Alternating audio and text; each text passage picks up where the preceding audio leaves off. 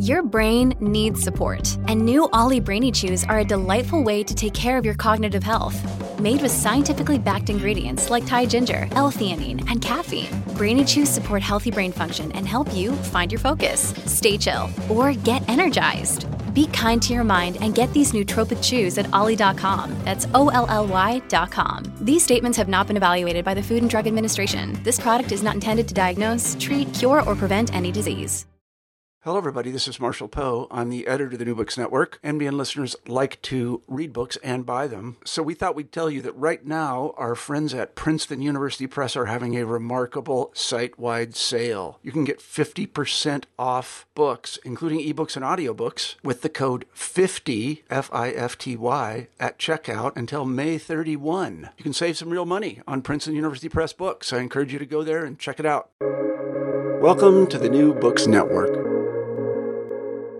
You're listening to New Books in Geography, a podcast channel on the New Books Network. I'm your host for today, Stentor Danielson, from the Department of Geography, Geology, and the Environment at Slippery Rock University.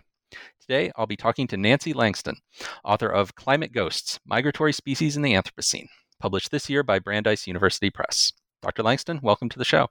Thanks so much. It's a great pleasure to be here. So to start off, why don't you tell our listeners a bit about your background and how you came to write this book? Sure.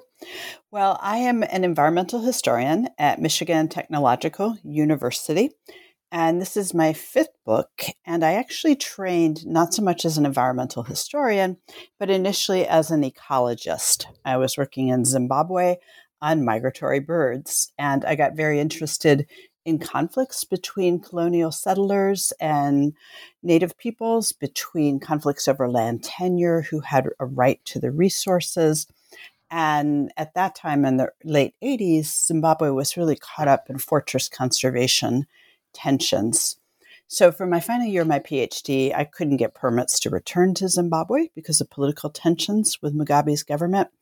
And I returned to the United States, where I was a grad student at University of Washington in zoology. And that final year, I switched to a special independent PhD. Richard White, the great environmental historian, had just come to University of Washington, and he was incredibly generous about being on my committee. So I did work in ecology, geography, and forestry, and wrote my first book, which was on conflicts over old-growth forests. And I eventually became a forestry professor at University of Wisconsin-Madison. And after 17 years there, I moved up to Michigan Tech on the shores of Lake Superior, because my last two books have focused on the upper Great Lakes and looking at climate change and changes in ecosystems and what we can learn by partnering with indigenous communities during an era of rapid environmental change. Okay, so to get into the content of your book here, let's start with the title and this concept of a ghost species. So what is a ghost species, and why did you choose the three species that you focus on in this book?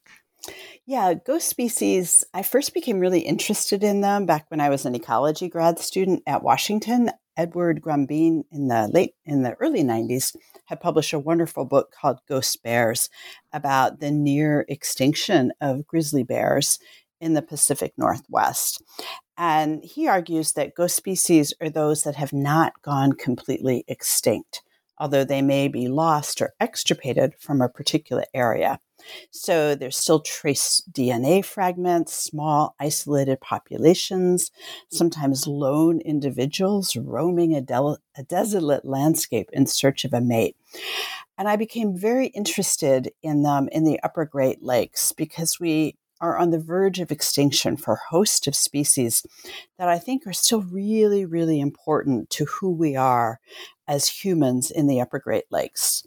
So I chose woodland caribou, which used to be the most widespread of all deer species in the Great Lakes region. They once stretched all the way from the north forests of Maine, all the way out to the prairies of Minnesota, north to Hudson's Bay.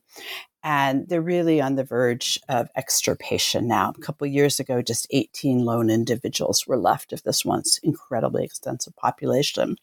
Yet they're still part of our names, Caribou Coffee, every suburb has Caribou Court. So those are ones that are almost lost.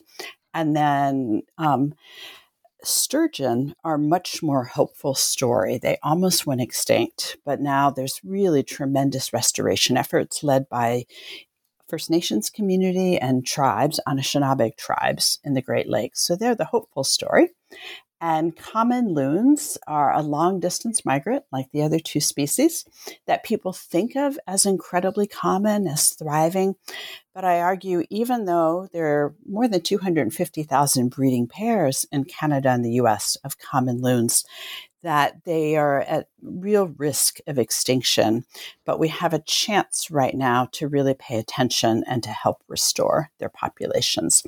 So 3 species, 1 fish, 1 mammal, 1 bird, 3 migratory species, and 3 different species with whom humans have formed really powerful relationships over millennia. Yeah, and I guess we're recording this not too long after Halloween, so maybe I just have like ghosts on the mind, because I've been, thinking about the fact that just about every culture on Earth seems to have some sort of concept of ghosts, but the ghosts manifest differently, do different things within their understanding of the world. So I'm just thinking about, how far can we push the metaphor of ghosts for thinking about some of these species, and with some of the things that we think of about ghosts, right? Ghosts are people that we had some sort of a connection with. Ghosts are, you hear ghosts are like people with unfinished business, and these species weren't finished; they weren't ready to go when they were pushed towards extinction. And not everybody can see ghosts, right? Some people see a ghost, and other people will say it's not there. And I feel like these are probably the same thing with some of these species, that some people can see the traces of them. And their physical, actually see examples of them still walking around, and other people won't see them as part of the landscape anymore.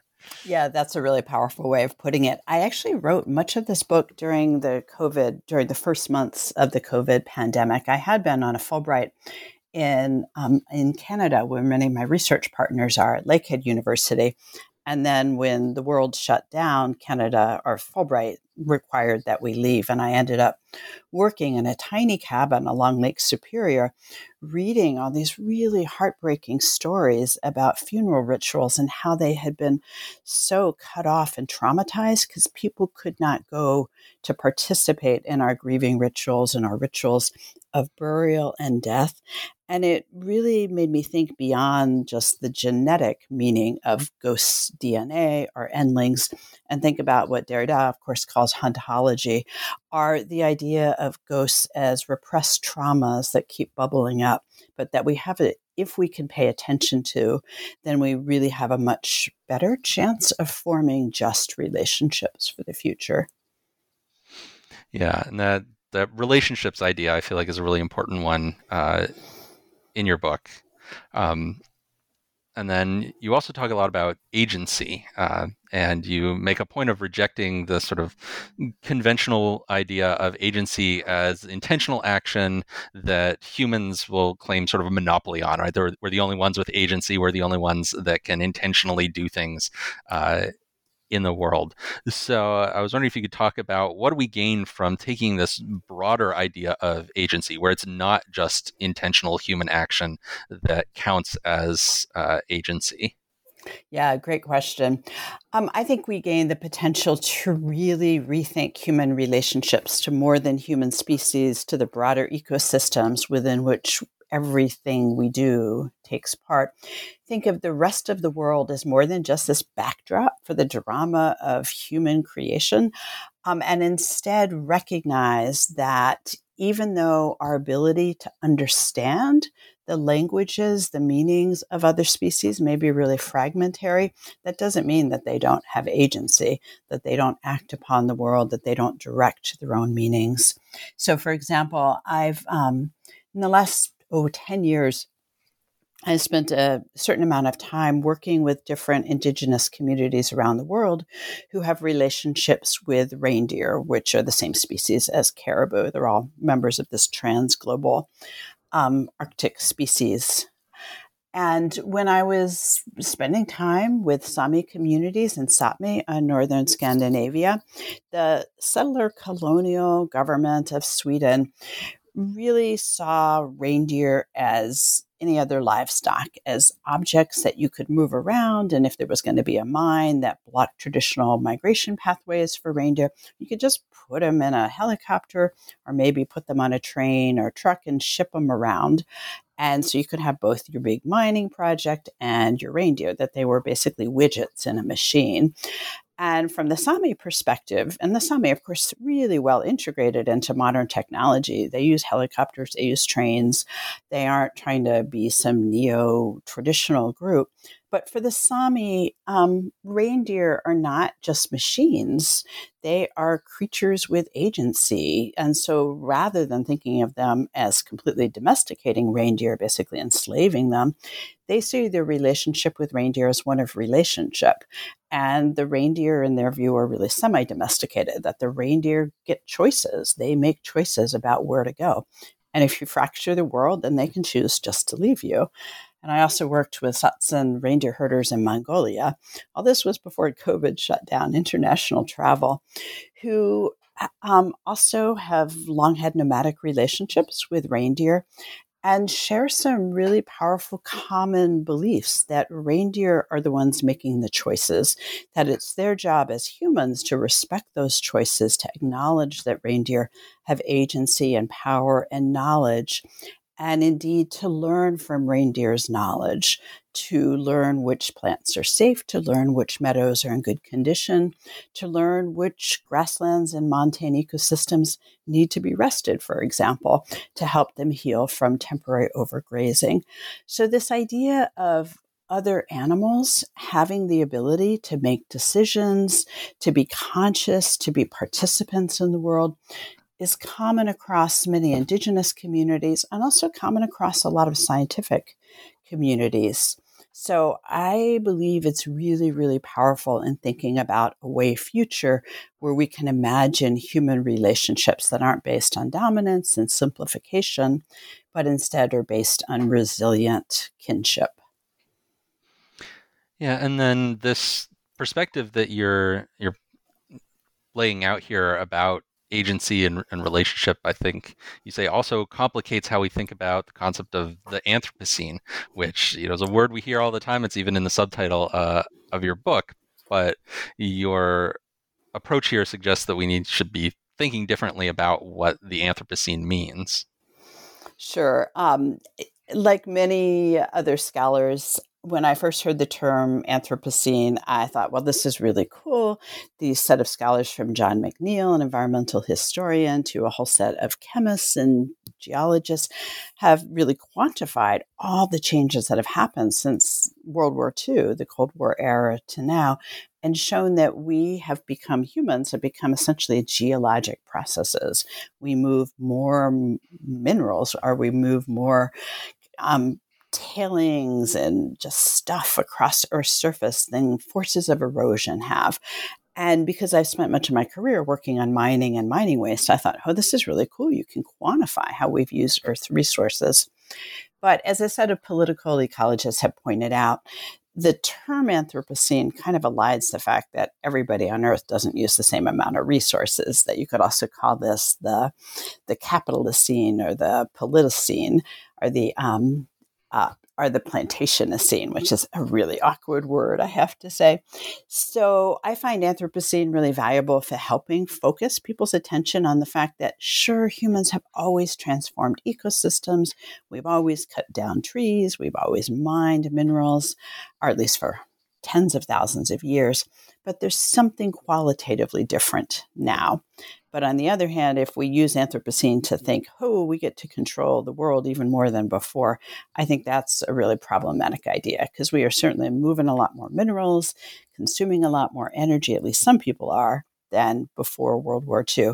But we are no more in control of Earth's processes than we've ever been. Right. And we still depend on these kind of relationships that we have with all of these, you know, the more than human elements of our world. You know, it's not just kind of our toy to play with, for better or worse. Exactly. Yeah. So I don't want to have you recap the entire book, because then people won't have a reason to go and check it out on their own. But just to dig into a little bit of it to illustrate for our listeners the kinds of conclusions you draw and the kind of things that you bring in. I want to talk about the first of the animals that you write about, which is the caribou. And one of the things I found really interesting reading your caribou chapter was that in some ways it was as much a chapter about wolves as about caribou, because there are all these really important relationships, between the caribou and the wolves, and both of those back to humans. So can you talk a bit about this connection between wolves and caribou, and how the situation with caribou in the Lake Superior area kind of complicates some of the environmentalist narratives that we have about, wolf culling and reintroduction? Sure. Ever since graduate school, I've been a passionate fan of predator reintroduction, both for ecological reasons. I think predators are really crucial to many, many ecosystems, really crucial to the evolution of their prey. The herbivores that predators such as wolves and grizzlies, for example, chase. And predator reintroduction, I think, is one of the really powerful successes. I love wolves. But in 2018, folks from the Michipicoten First Nations community, Leila Piano and Christian Schroeder, who was working with them, found something on my website that indicated I was interested in caribou. And they contacted me and they said, "Langston, do you know what's going on with our caribou in the Lake Superior Basin?" And I said, "I don't know, tell me." And what essentially was happening was the entire Lake Superior, Upper Great Lakes caribou herd was down to about 18 individuals, more or less. They weren't completely sure on numbers because they're hard to count. And what had happened was caribou had gotten trapped on Michipicoten Island, a large island in Lake Superior. They had gone out to the island for refugia from growing wolf populations, and a couple wolves had gotten out to the island, and basically the caribou found themselves trapped on an island with wolves. And there had been about 2,000 caribou plus or minus on Michipicoten Island. And that had become the last caribou population, essentially last one in this region. And very quickly, wolves went from probably about 2 wolves to dozens of wolves, and caribou crashed from thousands of caribou to probably less than 24 caribou very quickly. And so there was a group of caribou advocates, and they very much believe in the importance of predation. They aren't trying to eliminate wolves from the landscape. But they were really concerned that if we let this small fragmentary population go extinct without intervening by either moving the wolves off the island or moving the caribou off this island, that we were allowing this once extraordinarily wide-ranging population to go extinct, that they would be completely disconnected from Hudson's Bay and James Bay. And essentially a massive chunk of Ontario's boreal forest landscape would be empty of caribou. And they were really frustrated because they felt that a lot of environmental groups, not all environmental groups, were like, well, you can't hurt the wolves, don't even think about it. And some of the biologists and managers within the Puckesaw National Park on Lake Superior on Ontario's North Shore and within the ministry that was supposed to be protecting caribou were essentially did not want to invest time and effort into moving this population around. They just felt, well, we have to do triage. We'll just let them be extirpated. If they're trapped with wolves, that's life. And the advocates felt like we were making this massive decision, or somebody was making this massive decision based on ideas about the only good wildlife is untouched wildlife and some natural balance. And we're essentially giving up on this really important population of a once extraordinarily important species without bringing it to much bigger public attention. So they contacted me, they contacted news media. A lot of attention was suddenly drawn in the winter of 2018 to the situation. And under some pressure, the ministry agreed to allow some caribou to be helicoptered over to Caribou Island, an isolated island in Lake Superior, and then another population to a group of islands called the Slate Islands. So it was very much a last-minute rescue, expensive, but it essentially buys time for these individuals. But what it also did was really show that we had almost extirpated wolves in the lower 48 of the United States and across chunks of the North, because they had become this sort of target of hatred, as so many authors from Barry Lopez and Of Wolves and Men and the wonderful book Vicious show that Americans, settler Americans, for some reason, complicated reasons, decided that wolves needed to be exterminated. And in the recent decades of rethinking restoration of predators, really transforming their habitats and their populations, we have suddenly ended up in a situation where predators can thrive in these new landscapes now that they're not being hunted anymore. They actually do really well with fragmented forests, for example. But that their prey, particularly caribou, are really at risk in these northern landscapes, that essentially all these modifications from forestry and extractive energy development create all these passages into snowy, deep forests, into boreal forests that allow wolves access to these increasingly fragmented caribou populations. So we've kind of ironically driven caribou off the land indirectly because of massive habitat loss, but the ultimate cause is these massive transformations of northern landscapes. But to buy time to really rethink how we're doing industrial development in the North, we're going to have to be controlling and thinking about wolf populations and grizzly populations and other predators. And that's a really hard lesson for some environmentalists, including me, to learn. Yeah, it can be a challenging thing when your assumptions about what's good and what's bad to do for the environment get challenged and complicated like that. But I also think, at least for me, stories like that, where you get all these different complexities in the relationships among all the different moving parts that are going on in our environment, like that's what makes it cool and exciting to work in this kind of field and see how all these things fit together and create the world that we have. Yeah, exactly. Simple solutions that we used to think would work, such as restore predators and before that destroy predators, are just too simple for a radically complex set of landscapes that are changing because we're partly creating these massive changes. And so I think we have to take responsibility for helping these other wildlife to persist. Yeah, so I now want to go back and pick up on something that you touched on a little bit in some of your earlier answers, which was that you were writing this book during the sort of big lockdown of the COVID-19 pandemic. And so you've got this book that's all about relationships and connections, and you're writing it at this time when we're trying to distance and isolate from each other for, public health reasons. So what was that like, trying to write this book during the pandemic?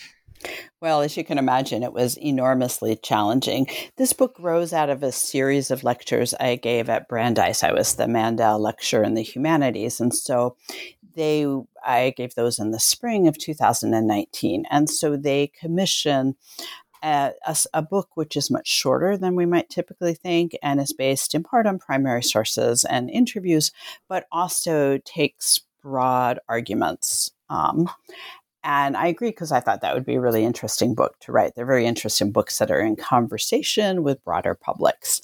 But when push came to shove, when all of a sudden I got kicked out of Canada, my Fulbright suddenly ended, it was initially really frustrating because I had a whole series of interviews lined up with community members that just don't use Zoom. They're off in the bush in Northern Ontario, and that's simply not going to work for them. And I had a whole set of visits to archives, particularly in Ottawa, lined up. And again, some things are digitized and online from different archives, but a lot of things are not. So at first I thought, well, I'm going to need an extra year or two because I need to go talk with people that I haven't talked with, and I need to go visit archives.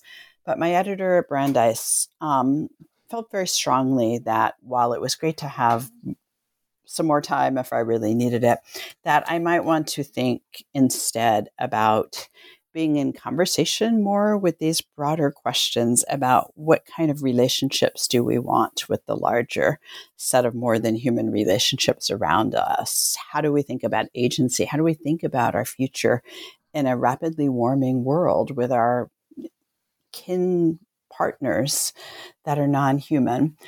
And they really encouraged me that, you know, don't get bogged down in the archives. They looked at my archival records and said, you have lots of archival records. You've already visited a lot of archives. This is not a traditional, 250, 350 page history based on very detailed analysis of archives. So that was a real challenge for me, but it was the challenge I took initially when I agreed to write this book that really tried to engage with conversations about agency and about Indigenous perspectives and Indigenous trauma. So I was locked up in a tiny little cabin on Lake Superior for quite a while, which made it challenging to engage in conversations person to person. But I had a fabulous community of women in environmental history and political ecology that we had been meeting for several months. And we were all isolated because of COVID. So we started Zooming every 1 to 2 weeks starting with COVID. And that made an enormous difference in helping me think creatively about what I wanted to accomplish with the book and what it means to create community under challenging conditions. Yeah, and you mentioned this is a little bit shorter book than some of what you might expect as an academic book, and it's really, really readable in the way that you've written it. So there's a lot going on, but it's not one of these like dense academic tomes that people have to slog through. Thanks very much. That's very much by design, and Brandeis is very much searching for that kind of book for these series. So I'm glad it read that way. Yep.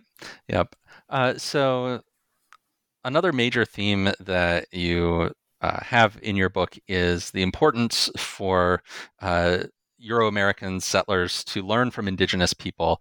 And you spend a lot of time talking about the things that you've learned from the variety of different Indigenous communities that you've worked with and, how they relate to these species and so forth.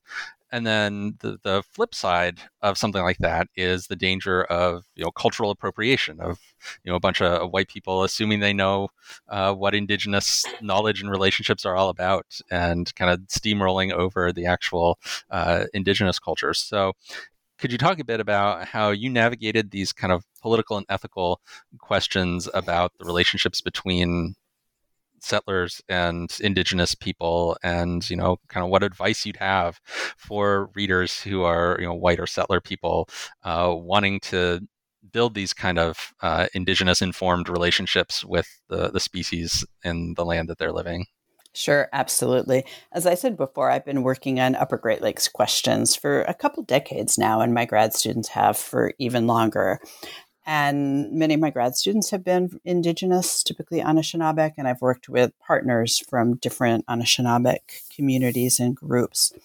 And so we've all tried to acknowledge that we are settlers, that we are, here by the generosity of Anishinaabeg. I'm incredibly fortunate and grateful, for example, that I'm speaking today from 1842 treaty lands from a whole set of different Anishinaabeg nations, including Red Cliff, Band, Keweenaw Bay Indian Community, Lac de Flambeau, and a host of others. And so I can't write about the Upper Great Lakes, which is a place I love, a place that has been home for decades for me. I can't write about environmental changes in this region without centering Anishinaabeg and other Indigenous and First Nations people. They're absolutely core to the history and to continuing futures. Major, not just players or partners, but they're the core central people in this region. But I'm not Anishinaabeg. I'm not Indigenous. I'm an Irish American settler colonial. And so it becomes really tricky. Most of my work in the past decade or so has been by invitation to a certain extent. I work with some communities, say I do some work on the extractive industries committees of first the Binational Forum and now the International Joint Commission's Extractive Industries Committee, run out of the Great Lakes Indian Fish and Wildlife Commission. And when tribal partners need specific things from us, if it meets my expertise, I try and help do it rather than me saying, hey, here's a project I have to do. Won't you be my partners in my work? Which I don't think is very productive. So this project really grew out of the Caribou, out of people from the First Nations contacting me and saying, we want some publicity for this. We want people to know what's going on. The Common Loons, I did work with Kathy Brosmer, who's with the Sault Ste. Marie Nation, and also a graduate student here at Tech. And I've been extraordinarily fortunate throughout my career to be in partnership with Mike Dockery, who is now at University of Minnesota and Potawatomi member, enrolled member of the Potawatomi Band, and an extraordinary forest ecologist. So those relationships have really driven the kinds of questions I'm asking. And I figure I have certain tools that I've been trained in doing over the years. For example, I was able to interpret the archives and use work from a whole set of different partners in understanding how central racism, to be blunt, was to the failure of the first big attempt to restore woodland caribou. That was in the 1930s in Minnesota's Big Bog region. And I tell that really depressing story about how these amazing Depression-era white wildlife biologists loved caribou so much. They were so desperate to protect their last habitats, so desperate to protect this failed, effort to drain northern Minnesota.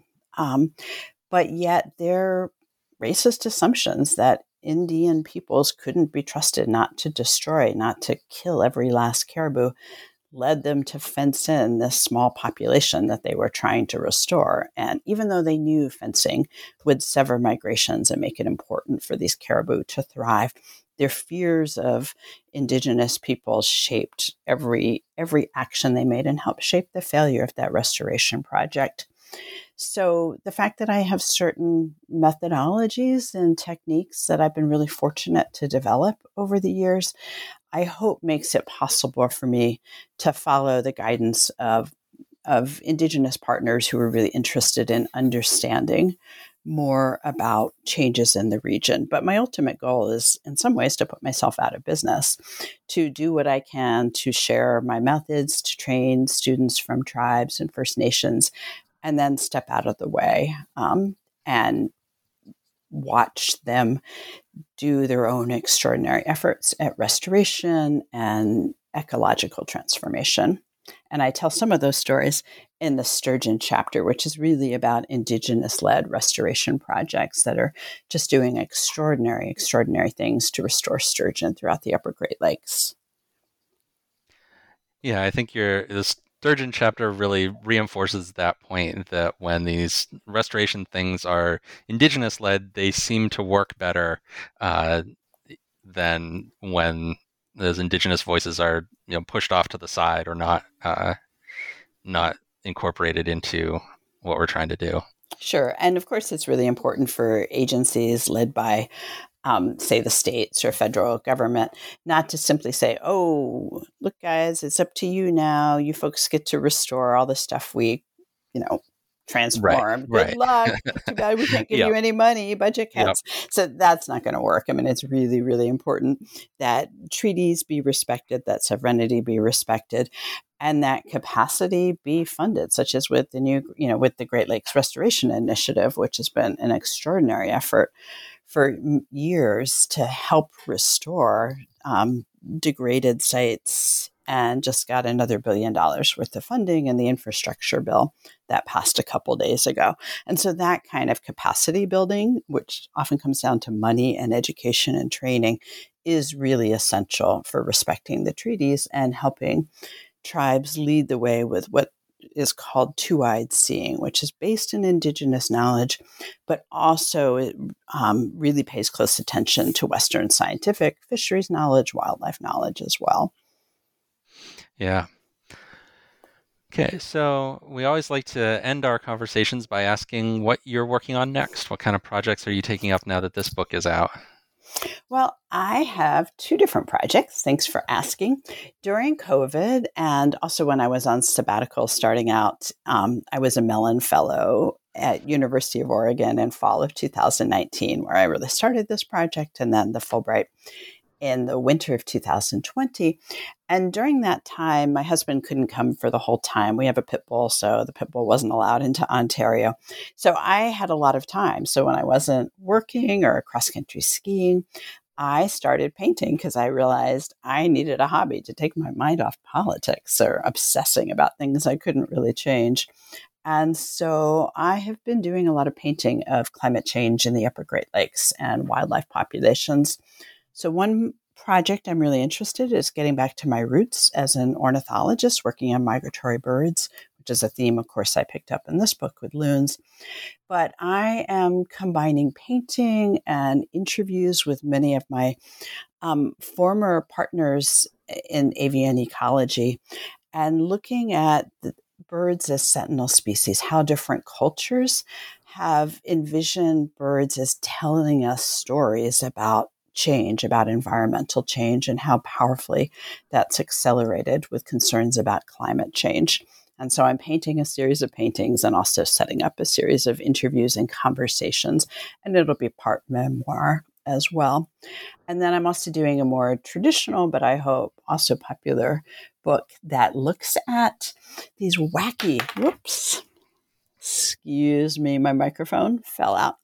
I'm also doing a project that looks at translocation efforts to move reindeer and caribou all over the world. Since the 1700s, when a big herd of caribou were moved to Iceland, of all places, and caribou reindeer have been moved around the world in the hopes, often by settlers, often by Europeans, to tame or domesticate indigenous people. So they would be tamed reindeer over to make, say, Inuit or Eskimo people stop trying to hunt wild reindeer and caribou and instead become domesticated. And this happened all over the world. And there were some really interesting tweaks on it when, for example, after World War II, Sami people brought reindeer over to Scotland because they felt really bad that the Scots were so hungry after World War II. So there were some really interesting plays, but reindeer, caribou have been the favorite animal to move around the world in pursuit of these ideas about domesticating people who were migratory people. And they've had some really interesting and fun outcomes, often some tragic outcomes. So I'm starting to think about ways of thinking about moving animals around the world and what that suggests to us about the future of wildlife and people in an era of climate change, but also just gives us an opportunity to think about why reindeer have been so important to so many people around the world for so long. All right. Well, that sounds fascinating. Maybe we'll have you back on in a little while to talk about that. I hope so. All right, well, Dr. Langston, thank you so much for coming on the show. It's been a great pleasure. Thank you, Stentor. You just heard a conversation with Nancy Langston, author of Climate Ghosts, Migratory Species in the Anthropocene, published this year by Brandeis University Press.